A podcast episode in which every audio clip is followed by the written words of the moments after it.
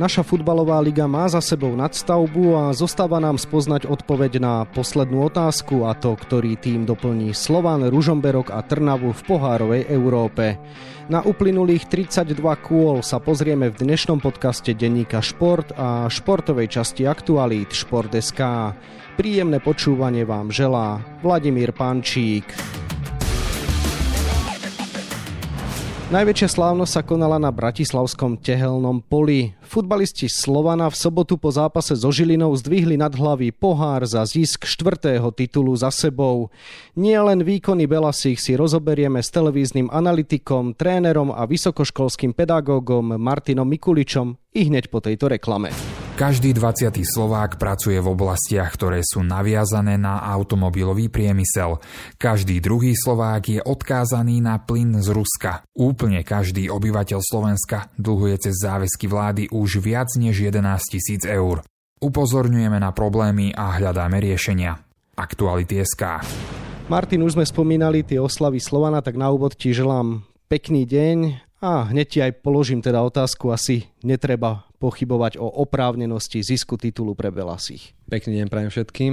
Áno, na tvoju otázku jednoznačne odpoveď e, je áno, e, pretože Slovan v dlhodobom kontexte e, aj v tom horizonte vlastne podával stabilné výkony, aj keď sa nevyhol nejakým zaváhaniam, vždy to dokázal napraviť a zaručene aj ten ich bodový zisk hovorí o tom, o jasom náskoku, ktorý vlastne deklarovali ziskom titulu už spred niekoľkých kôl. Dominantnosť Slovana potvrdilo aj nedelné vyhlásenie najlepšej jedenástky sezóny. V nej sa ocitli štyria hráči Bratislavčanov a vôbec za najlepšieho v celej lige vyhlásili tvorcu hry Slovana Vladimíra Vajsa mladšieho. Samozrejme, že ma to veľmi teší. Veľmi si to vážim. Bola to prvá sezóna, ktorú som aj keď s nejakými zraneniami, ale dá sa povedať, že odohral skoro celú. Som rád, že som mal tú formu a že som tými výkonmi pomohol mústvu. Či už na tréningu alebo v zápase idem vždy na 100% každý jeden mini zápas chcem vyhrať, takže milujem futbal. Dúfam, že tých úspechov bude ešte veľa. Martin, prečo si práve Vladimír Vajs mladší vyslúžil toto ocenenie a čím je na pomery Slovenskej ligy z tvojho pohľadu výnimočný? Tak výnimočný je svojou technickou dokonalosťou, pretože vždy, keď e, on získal loptu, tak sa snaží robiť niečo naviac. Možno niektorí hovoria, že to je zbytočné, ale to je práve to jeho čaro, že práve takouto jeho výnimočnosťou a neočakávanosťou vie prekvapiť svojich súperov, vie zobrať e, takisto tú mieru zodpovednosti na seba, čo sme v mnohých e, prípadoch v Slovane videli a práve možno, že keď to poviem zase prenesem trošku na Slovan, tam je niektorý, niekedy taká tá chyba, že až príliš sa očakáva, že čo práve Vlado Vajs vymyslí. Takže tá výnimočnosť je jeho značná a najmä stále mám v očiach zápas proti Žiline, keď vlastne Slovan stále doťahoval a vyhrali potom 3-2, e, kedy Vlado Vajs vlastne sám, ja by som povedal, že otočil ten zápas. To je zápas z úvodu tejto jary. Martin nielen Vladimír Vajs mladší bol dekorovaný na 11. sezóny, ale najlepším trénerom našej ligy sa stal Vladov otec a coach Slovana Vladimír Vajs starší. Tak ak by sme vyhrali ešte aj finále pohára, tak tá spokojnosť by bola možno 100%, tak tie, percenta nejaké sa ubrali z tej celkovej spokojnosti, ale nedelil by som to len na nejaké úspechy alebo neúspechy. Ja som niekoľkokrát povedal, že práca trénera je náročná, pretože hlavným cieľom trénera by malo vylepšovať hráčov a pracovať na výsledky klubu a to už nech súdia potom kompetentní. Martin tréner Weiss hovorí, nech jeho prácu zhodnotia kompetentní. Ty našu ligu pozorne sleduješ a tak si to snáď môžeš dovoliť. Tak čo hovoríš na robotu skúseného kouča, ktorý z hodov okolností aj teba viedol v minulosti v Petržalke. Áno, tak e, je to samozrejme, že hodnotiť trénera Vajsa je vždy e, náročné a samozrejme, že nikdy neviete, že čo je vlastne za tým zákulisím celým, že či človek pracuje s tým kádrom, ktorý má k dispozícii. Ale tréner Vajs akože dokázal tú svoju kvalitu, dokáže vyvinúť na tých hráčov e, tlak, aby sa vlastne zdokonalovali. To, čo presne aj povedal, že sa snaží, aby hráči pod ním rástli, aby vlastne on z nich vyťažil ešte ešte o niečo viacej, tak e, je to pravda. Mne sa napríklad páčilo, že možno taký hráč častokrát opomínaný v Slovane Bratislava, Mustafič, ktorý vlastne aj pod jeho vedením prakticky na jeseň e, vôbec nebol v družstve Eška Slovan Bratislava, až potom vlastne na jar prakticky pravidelným, pravidelným členom tohto družstva. A myslím, že odohral veľmi dobré výkony a jeho výkonnosť stúpala. Takto by to malo byť možno, že tá krivka stúpajúcej formy u každého jedného hráča. A myslím, že tréner Weiss má tú schopnosť, aby z nich vyťažil. Otázka, že či ten káder ktorým práve teraz disponuje, je podľa jeho predstav. No a práve na tom sa aj tréner Vladimír Weiss doťahuje s vedením Belasích a je možné, že práve toto bude viesť aj k jeho koncu na lavičke Slovana. Bola by to asi veľká škoda však. Bola by to škoda, najmä mňa to akože udivilo k toho hľadiska, že ja si to dobre pamätám, že vlastne na úvode, keď tréner Vajsen prichádzal, tak generálny manažer Ivan Komoterík vlastne hovoril o tom, že tréner dostal 5-ročnú zmluvu. Takže ja som myslel, že, bola, že bude nastavená nejaká taká dlhodobá spolupráca a koncepčná práca veľmi skúseného trénera a že môže to niekam viesť. A teraz jednoducho sme už z oboch úst kompetentných vlastne počuli, že tá zmluva je vlastne na jeden rok, zrejme tam bola asi nejaká opcia, ale viaceré také náznaky alebo detaily vlastne napovedajú o tom, že nie sú úplne stotožení možno s tým kádrom, práve otázka kádra sa väčšinou tak diskutuje v tých médiách, alebo respektíve, že tým pohľadom na tú budúcnosť Slovanu Bratislava. Takže uvidíme sami, ale tie vyjadrenia napovedajú skôr o tom, že tá ich cesta by sa mala rozísť. Posuňme sa od Slovana ďalej. Veľká slávnosť eh, bola v sobotu v Ružomberku, kde si domáci prevzali strieborné medaily za svoju historicky druhú najúspešnejšiu sezónu. Kolektív Liptákov na pozvanie majiteľa Milana Fila dekorovali osobnosti československej futbalovej histórie ako Antonín Panenka, Karol Dobiaš a Jozef Chovanec. Zaslúžene si chlapci z Ružomberka užili takéto uznanie? Bez pochyby samozrejme, že je to po tej majstrovskej sezóne, myslím, že v 2006 to bolo asi to naj, čo vlastne oni dokázali uhrať, takže veľké plus so slovenskými hráčmi v takých skromných podmienkach dokázali vlastne dominovať počas celej ligy. Samozrejme, že v tých kľúčových zápasoch neboli možno, že až takí rázni a preto možno niekedy vyskytol sa taký ten rozdiel medzi nimi a Slovanom Bratislava, ale práve so Slovanom Bratislava takisto dokázali ich poraziť, dokázali s nimi uhrať naozaj veľmi sympatické výsledky a takisto aj v porovnaní s ostatnými družstvami.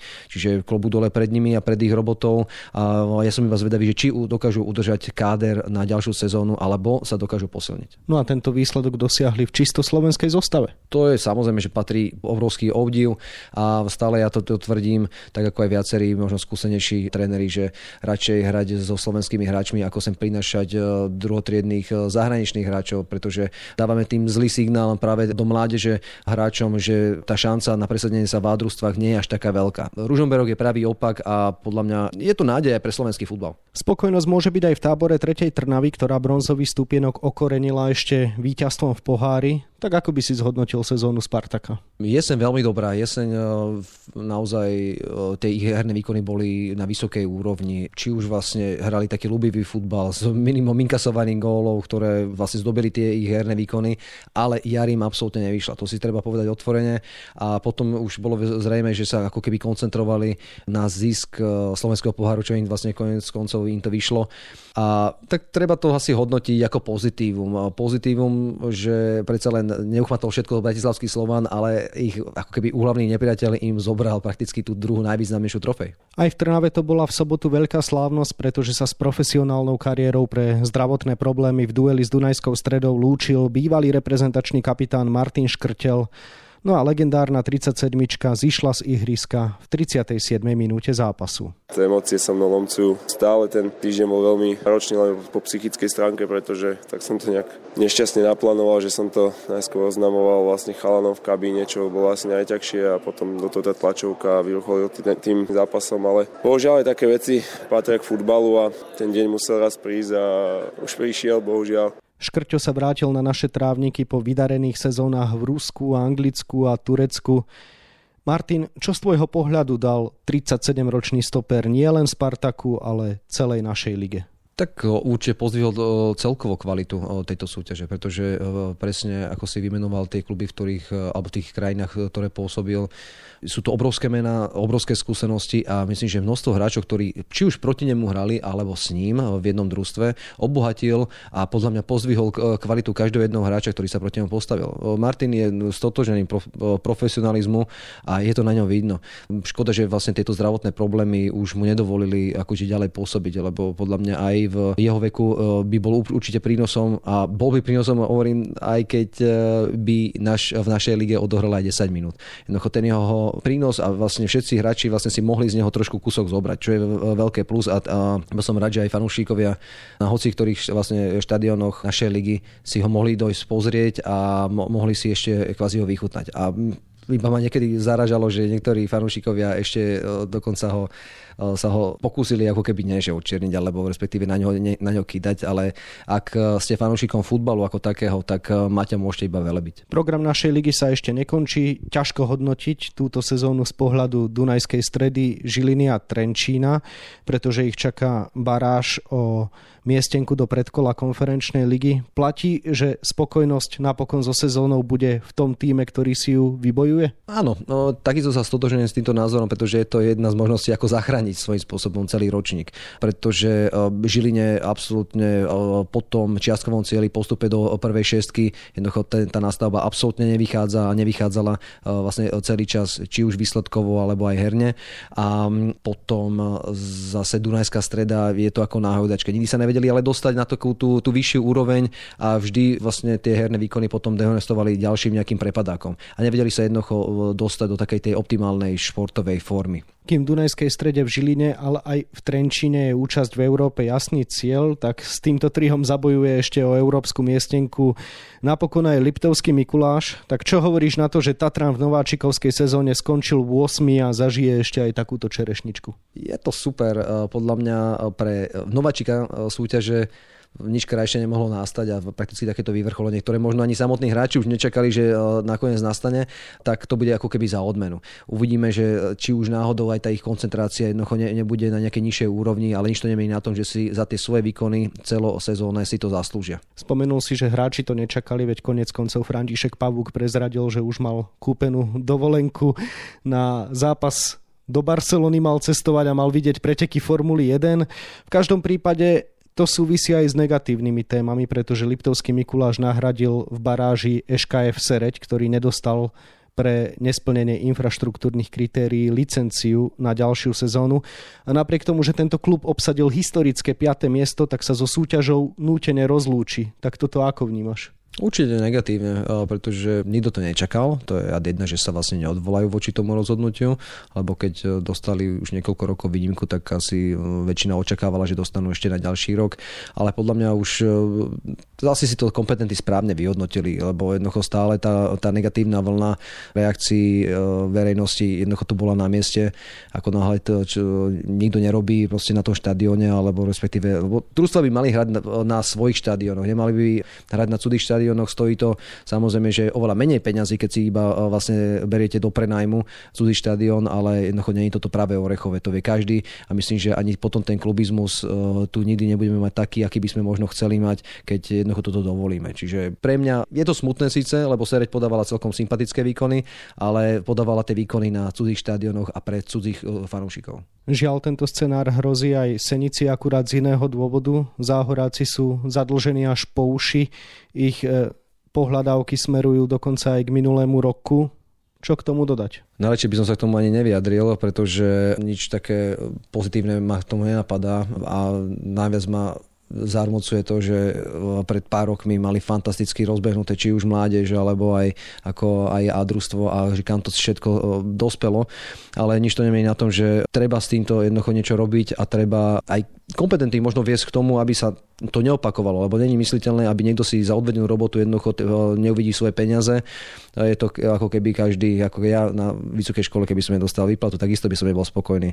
A potom je to ťažké e, sa motivovať a koncentrovať e, v zápasoch našej najvyššej ligy. Najvyššej ligy. Takže to je e, takéto ten negatívny prívlastok, ktoré vlastne či už Sereď alebo Senica dávajú tejto lige. Je to paradox, ale Seničania bez peňazí a od polovice nadstavby už aj bez profesionálnych hráčov, takmer všetkých, nechali za sebou Zlaté Moravce a Pohronie, kde to zase ekonomicky funguje. Takže čo možno povedať k tomu, že Zlaté Moravce a Pohronie, ktoré možno majú skromné podmienky, ale 15. ti to cinkne, nezvládli konkurovať ani Senici. O niečo to svedčí, ale myslím, že to je už iba také vyústenie ako dlhodobejšej roboty. Možno, že aj nie tak v Zlatých Moravciach, tam uh, presne veľmi pekne to poznamenal uh, Ďubek, kapitán Vionu, že že možno boli až príliš nabažení po minulej, úspešnej minulej sezóne a možno niektorí hráči to zle nejak zobrali a jednoducho teraz možno, že tak kvalitne zase padli nohami na zem, aby sa mohli odraziť nejakým ďalším lepším výkonom. Iné je to v Pohroni, kde jednoducho tá fluktuácia e, trénerov alebo vôbec e, v hráckom kádri bola extrémne vysoká a jednoducho logicky to vyústilo. Možno je to takisto dobré pre Pohrone, lebo vždycky sa možno je, je z čoho poučiť a v Pohroni zase, aj keď postupovalo do logy, tak sa mi páčilo, že vtedy jednoducho bol tam taký ten entuziasmus hrať so svojimi hráčmi, so svojimi teda hráčmi, ktorí vlastne si vybojovali ten postup so Slovákmi a myslím, že prečo nie, keď je e, krásny príklad či už v Ružomberku alebo v Litovskom Mikuláši, že sa to dá. Jednoducho dá sa to a je to oveľa efektívnejšie. Ale treba pracovať koncepčne a dlhodobo. Dnes už vieme, že Pohronie a Sereď nahradia Podbrezová a Bánska Bystrica. No a pokiaľ v licenčnom konaní podľa očakávaní neúspeje Senica, hore by mala ísť aj tretia v druhej lige Skalica. Na záver sa ťa teda spýtam, či si myslíš, že títo nováčikovia zdvihnú úroveň prvej ligy a či bude teda budúci ročník lepší ako tento skončený. Tak lepší by mal byť. Samozrejme, že príde nejaké akože takéto osvieženie v podobe týchto dvoch, myslím, že veľmi dobre vyskladaných družstiev. Najmä družstvo Podbrezovej je skúsené, ktoré podľa mňa bude hrať úplne v, v pohode taký stred tabulky. Banská Bystrica takisto. Ja som rád, že práve návrat e, zase takej väčšej futbalovej bašty späť do ligy, že, že ho vidíme. Ešte by som si samozrejme prijal, keby tam naozaj boli aj Košice alebo e, Prešov, ale tak to je ešte dlhodobá cesta. Ale možno, že tamto pomaličky speje, lebo jednoducho pokiaľ nebudeme mať takéto, tieto silné mesta v našej lige, tak stále to pôjde od 9-5, respektíve raz niekto vystrelí, raz niekto padne a jednoducho tá stálosť a kontinuita tu nebude. Veru, spomenul si Košice, ktoré má už silné mužstvo, nový štadión a ak teraz budú postupovať traja z druhej ligy, tak si naozaj môžu búchať východňari hlavu o stenu, ale nezvládli to. No ale o Košiciach možno na budúce. Toľko televízny analytik, tréner a vysokoškolský pedagóg Martin Mikulič, ktorému ďakujem za rozhovor a želám ešte pekný deň. Ďakujem aj ja. Dianie v našej lige budeme ďalej mapovať na webe Športdeska a takisto v denníku Šport. V jeho dnešnom vydaní nájdete aj tieto témy. Kto z koho? Aj tak by sa dala charakterizovať situácia pred dnešným zápasom našej hokejovej reprezentácie proti Dánom na majstrovstvách sveta v Helsinkách. Výťaz tohto duelu si s určitosťou vybojuje miestenku do štvrťfinále. Našu futbalovú reprezentáciu čaká v júni priam historický náročný program. Slováci premiérovo absolvujú 4 zápasy v priebehu jedného asociačného termínu a to už bez kapitána Mareka Hamšíka, ktorý ukončil reprezentačnú kariéru. Hádzanári Tatrana Prešov získali 17. titul v slovenskej histórii. Ako vníma tento úspech dlhoročný majiteľ klubu Miloslav Chmeliar a ako vyzerala cesta zelenobielých za 15. prvenstvom sérii? No a na 28 stranách je toho samozrejme oveľa viac. Scenár dnešného podcastu sme naplnili a zostáva nám sa už iba rozlúčiť. Ešte pekný deň vám od mikrofónu želá Vladimír Pančík.